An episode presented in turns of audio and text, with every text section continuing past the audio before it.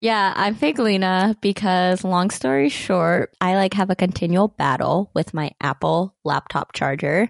It would not survive this recording. So Lena is graciously offered her laptop for this. So I am now fake Lena. I. And Lena is fake Hạ because she's using my laptop to watch OnlineMedEd videos right now. Shout out to OnlineMedEd. I still use it as a resident. But anyways, we're in the studio. Not just not really the virtual studio. Yeah, so exciting. And it's been a while since I've been able to be with you, Margaux. So I'm Yeah. super stoked. to Me too. you. I still love you, Harjit. We just like have had a lot of studio bonding time already this season. We def have. But I am so excited for Harjit and Margaux to join me today on this really, really special episode that I've been thinking about and I've been super excited about. May is a particularly special month for me and part of it is because it's Mother's Day and I come from a single parent household. So the ladies have a really strong influence over me.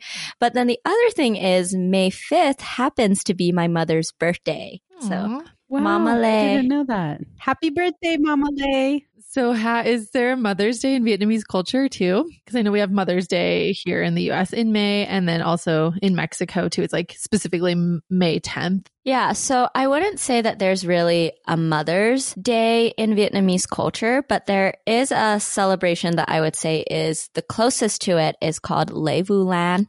And basically what that's kind of called is it's held in this month that is pretty like important. We could describe it as like the ghost month. It's the month where like we believe that the world is open to spirits. And part of that holiday is it's a holiday to really honor your parents. So what I would really remember is I would often go to the Buddhist temple during that day and everyone would get to wear a flower pin on them. And that pin would represent if your parents were alive or dead. So if you were wearing a red flower pin, it indicates that both of your parents are alive. If you wore a pink one, one has passed away. If you wore a white one, both have passed. And it was the day of really like honoring and remembering all of our parents. So I would say that's the closest that we have to a form like Mother's or Father's Day. That's really cool. I like the symbolism with the flower. Yeah, that's so beautiful. We actually, in Punjabi culture, I don't think have a Mother's or Father's Day specifically.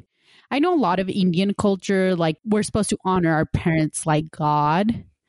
Um, so I think that's kind of a recurrent belief we have. But specifically in Punjabi or Sikh culture, I'm not sure if there's something of that sort. It's like, it is really interesting thinking about how different cultures honor our parents and our ancestors. And I think all of this then comes like back to the topic that I wanted to talk about for today is that I would love to kind of have a bit of a informal storytelling session where we can share a bit of stories about our mothers and our grandmothers and really reflect on how we're shaped by the narratives of our ancestors. Because I really feel Bundle of Hers is really about narratives and uplifting voices. And what I've been reflecting a lot on my activist work is that I spend a lot of time trying to uplift voices, but I sometimes forget to uplift the voices of the people who have come before me Mm-hmm. in terms of my ancestors and their own experiences. So I would love to take this opportunity to do this with y'all. I love that. And can I start off by sharing something that I saw on TikTok? Because I do all my learning on TikTok, whether that's a good thing to admit or bad. But I saw this post the other day that said it was a person who was pregnant with a daughter, and they said that it was cool to think about because the fetus has ovaries. Every egg that that fetus will have or that that person will then have is being carried by you as the mother. So in essence, if you are a person with ovaries, your grandmother effectively also carried you or at least half of you. And so it kind of is a nice symbolism to think about how we are even connected to our grandmothers. When I was thinking about this episode, how that thought came into my mind is something that I'm thinking about a lot too now as a parent myself, how we are connected to our mothers and even a step beyond that, our grandmothers. That is a really like beautiful imagery. Go TikTok. Yeah.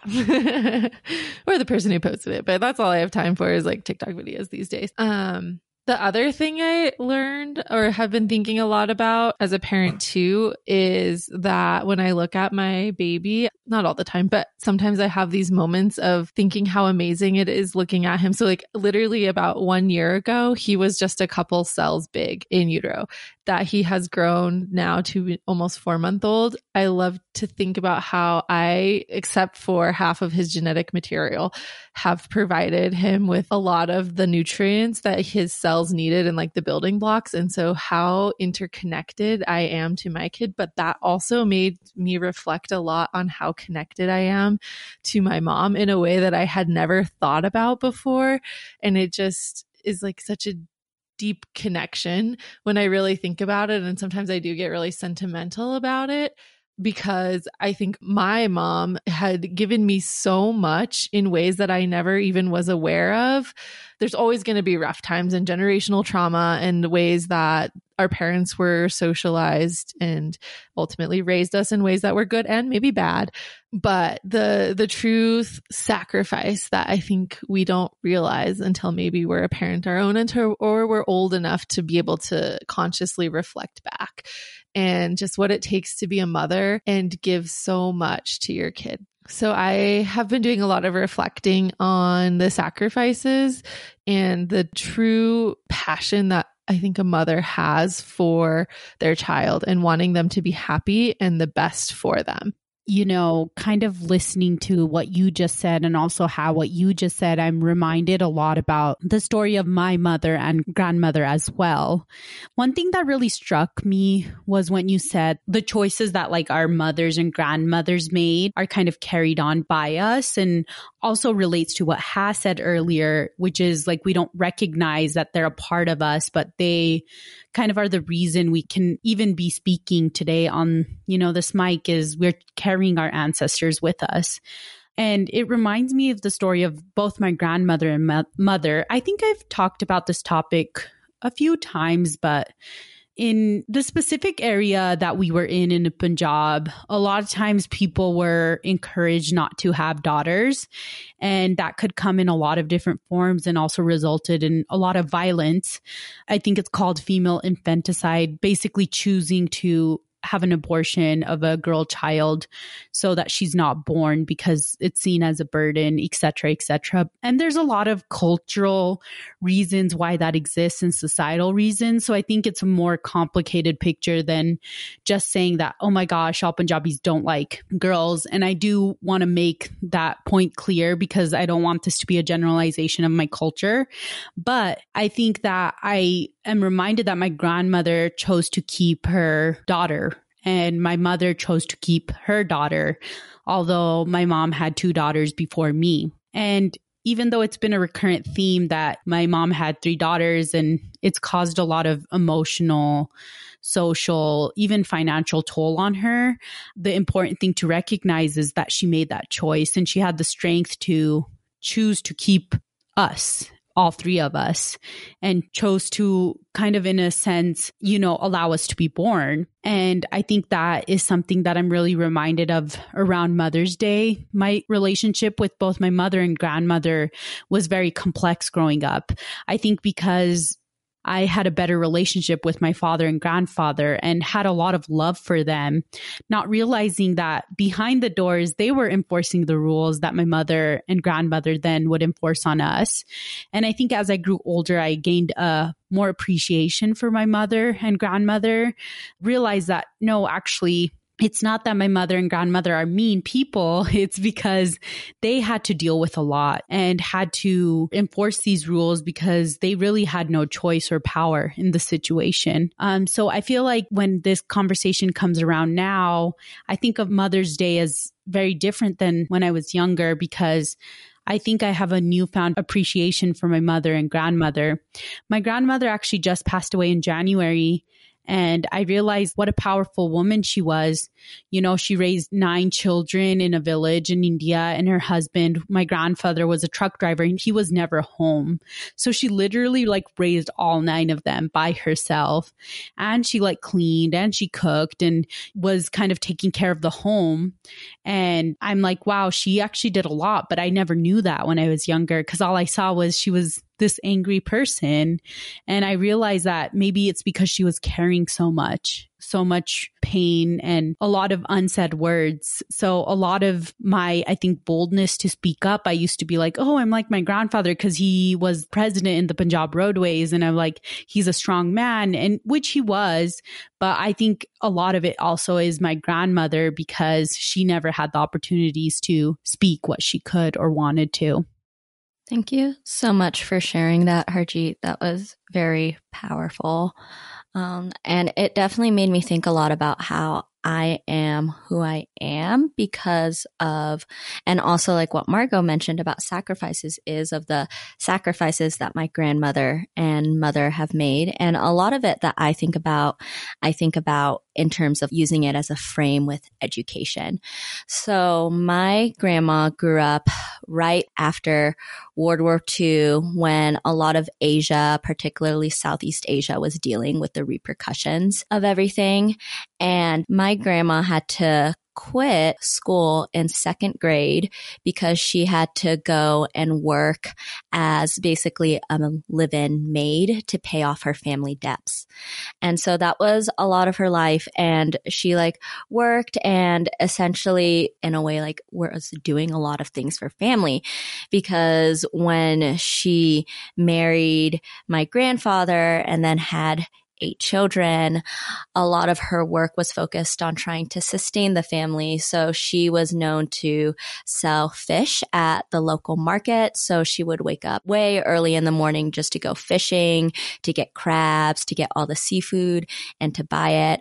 One of the really striking stories that made me kind of appreciate how much she was willing to risk for her family was there was this story that my mom recently told me when a lot of the bombings were happening in then Saigon, now Ho Chi Minh City, there was like an announcement all throughout the city that you have to stay in shelter, do not go out. Well, my grandma saw that as a good business opportunity. So she went out and sold fish and crabs and all the seafood that she had caught to our local neighbors. And I remember my mom talking about how she walked in and she was so excited because she was able to get like a really good deal and get like a lot of good money to feed the whole family because our family was super like my mom was super impoverished growing up and Similarly, I think a lot moving on to my mom, she actually became the first woman in our family to be able to go to college.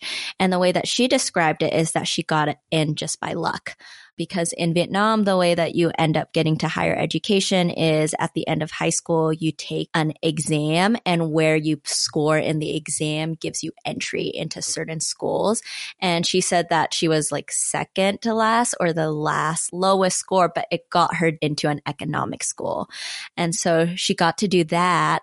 But when she came to the US to like immigrate here, hoping for a better life, she essentially had to start all over. She worked a pretty like nice business job in Vietnam. She came here and she was scared of cars because she had never seen a car before.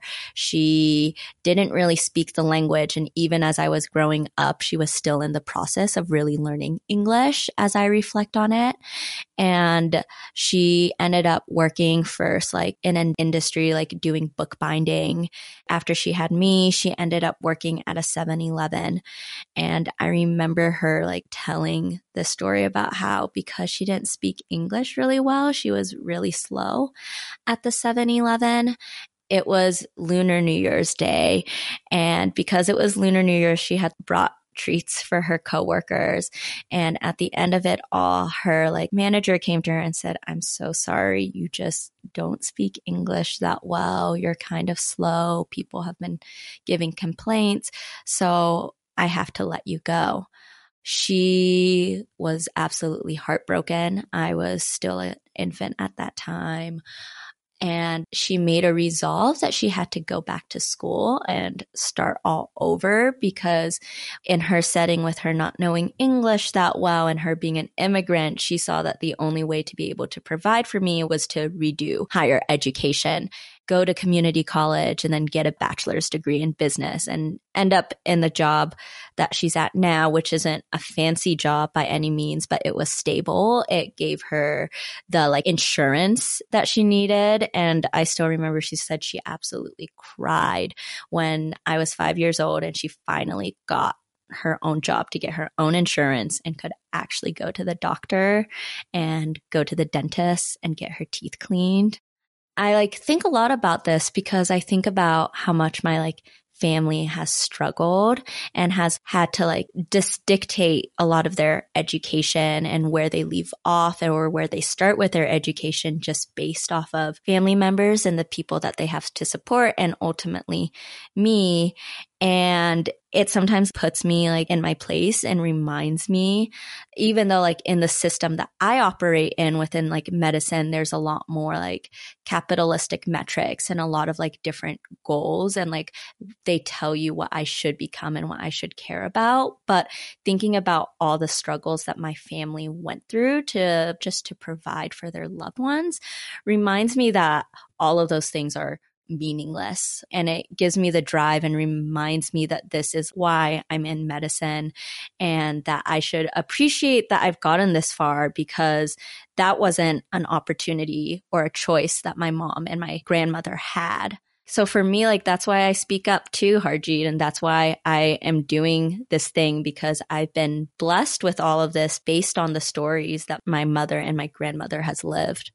I think the beauty of telling these stories of our mothers and our grandmothers and our ancestors helps us come back to the moment and the power that we have now. Like both you and Harjit described in reflecting the stories of the narratives of your um, mothers and grandmothers. And it reminds me of a passage in this book called Against White Feminism by Rafia Zakaria, um, who's Pakistani, and she says that like in the U.S., this idea of white feminism, we think of feminists as doing these radical things. For example, like the young modern woman in Pakistan who's skateboarding is ideal feminist, right? But really, it's your grandmother selling fish and crabs during this bomb warning, right? And it's your grandmother raising the nine children by herself, Harjit. That is real feminism. It, it is takes the power and the courage for these women in our lives to have given us the power and the strength that we have today. And so just telling these stories gives them power that maybe they didn't feel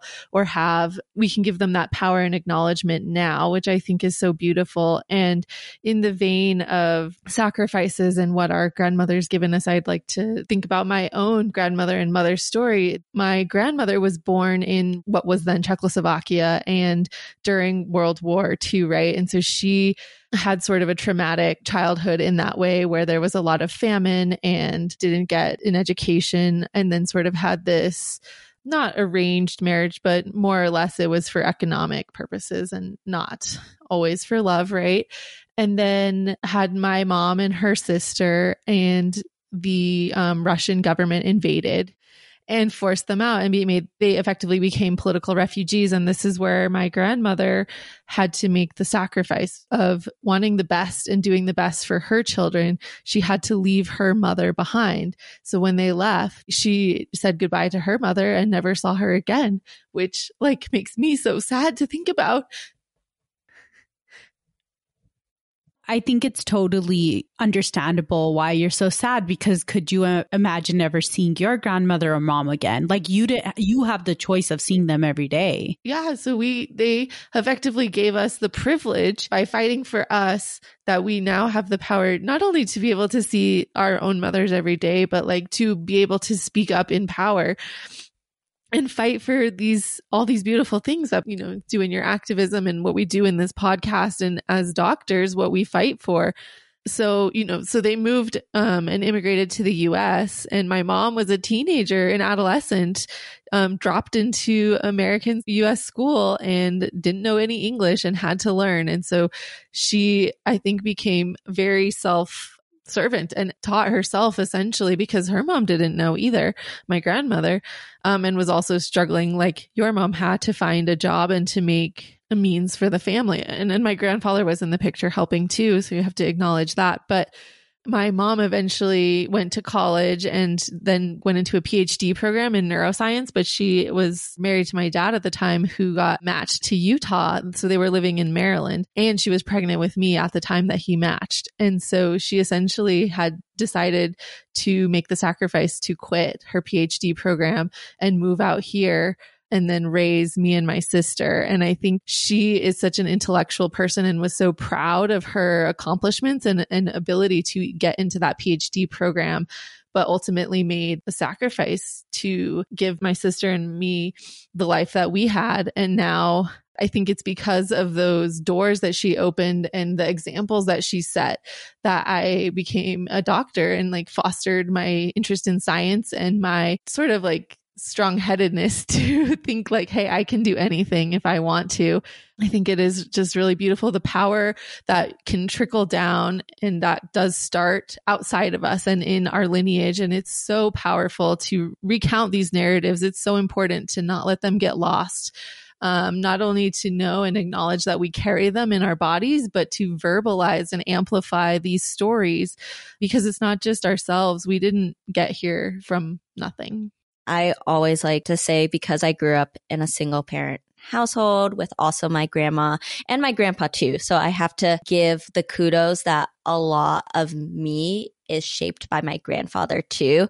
But this is about mother's narratives. But I like have always felt I could do a lot because I saw my mom and my grandma do a lot and I saw them be able to create their own world and their own safety, even despite the rest of the world pushing against them. Something I always do want to highlight about is that I also think a lot about my family's narratives in the context of the word resiliency, because there's a lot of discussion, especially in medicine right now about resiliency. I would say if you wanted textbook definition of resiliency, those stories of our mothers and our grandmothers are textbook definitions of it. However, I would always like to push and say that my family didn't have a choice to be like this. You think my grandma wanted to go out while bombs were like potentially being dropped in Ho Chi Minh City to sell fish to her neighbors? I really think that if she had the choice of stability and the ability to live with safety and being ensured that she would have food on the table to feed her eight children, my grandma would choose all of that than being the textbook definition of resiliency. And it's something that I always struggle with and like in trying to honoring their narratives and recognizing their strength, but also acknowledging the fact that they had to be strong because the world didn't let them be anything else. Exactly. We have to recognize that when we talk about resiliency, it's within the lens of the system that is forcing that person or people to be resilient in the first place. And so maybe that's where the conversation needs to shift is how do we change the system so that we can all have that stability and power and privilege? You know, I wonder what type of people my grandmother mother would have if they had the choices or the stability.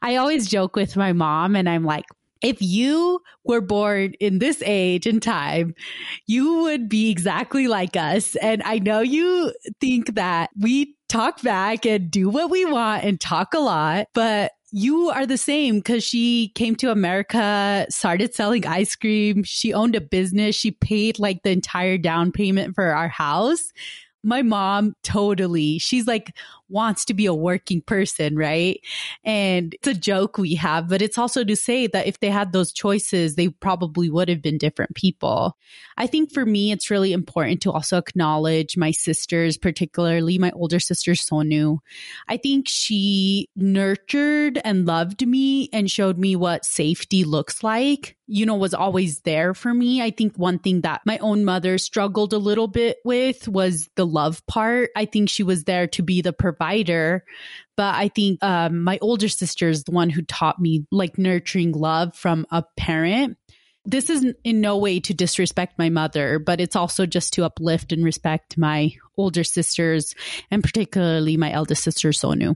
And Harjit, I think that nurturing piece that you're talking about is if we think about the historical traumas that all of our grandmothers endured, it maybe didn't leave space. And maybe our grandmothers were not afforded the childhoods that we were and develop that socialization or ability to have the nurturing side of things when they were then parents. It's so beautiful to see, you know, in each generation down when we recount these stories that it gets better. Um, so like your sister was very nurturing person for you. And in some ways your mother probably helped a little bit with that. And then in her mother in that. And so each step back in the lineage, that trauma gets a little bit erased in us, in our generation and in the next generation. We relieve a little bit of the traumas that we're talking about here. A by talking about them but b by making changes and our actions are resistance to the powers that oppressed our grandmothers and our mothers. Totally agree with that Margaux. And yeah. i feel like if the circumstances were different for my grandmother and mother they'd probably give me more of that nurturing side you know? And it just really shows the power that this especially this maternal lineage has.